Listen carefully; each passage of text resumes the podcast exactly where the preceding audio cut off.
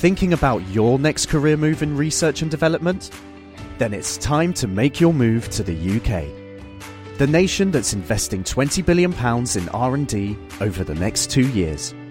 The nation that's home to 4 of the world's top research universities. The nation where great talent comes together. Visit gov.uk forward slash great talent to see how you can work, live, and move to the UK. Most diseases that you can get have their roots in your DNA. But ever since medicine began, treating those diseases hasn't actually involved tackling those root problems. That is, until 40 years ago, when doctors successfully inserted new DNA into five people to help treat their melanoma. Welcome to a new type of medicine gene therapy. So, how does it work? Well, a gene is a bit of DNA, and there are different ways a gene can malfunction to give you a disease.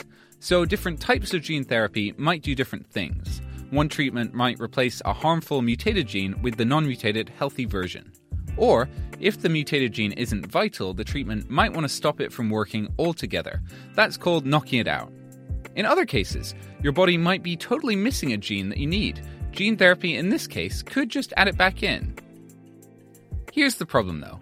To efficiently add bits of DNA into your cells, you usually need some kind of vector. Certain viruses are really good vectors, because that's how they infect you anyway, by inserting their genes into your cells to hijack them and make more themselves.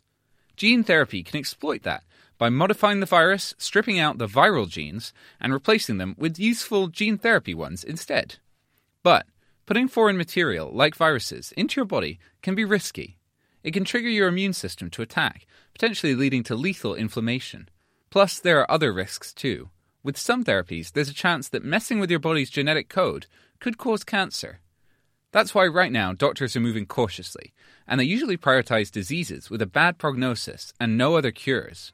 But for those diseases, it can be a lifeline. And as it gets safer, gene therapy looks to become a pretty powerful tool.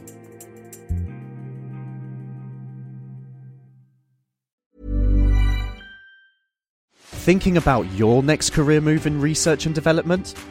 Then it's time to make your move to the UK. The nation that's investing 20 billion pounds in R&D over the next 2 years. The nation that's home to 4 of the world's top research universities. The nation where great talent comes together. Visit gov.uk forward slash great talent to see how you can work, live, and move to the UK.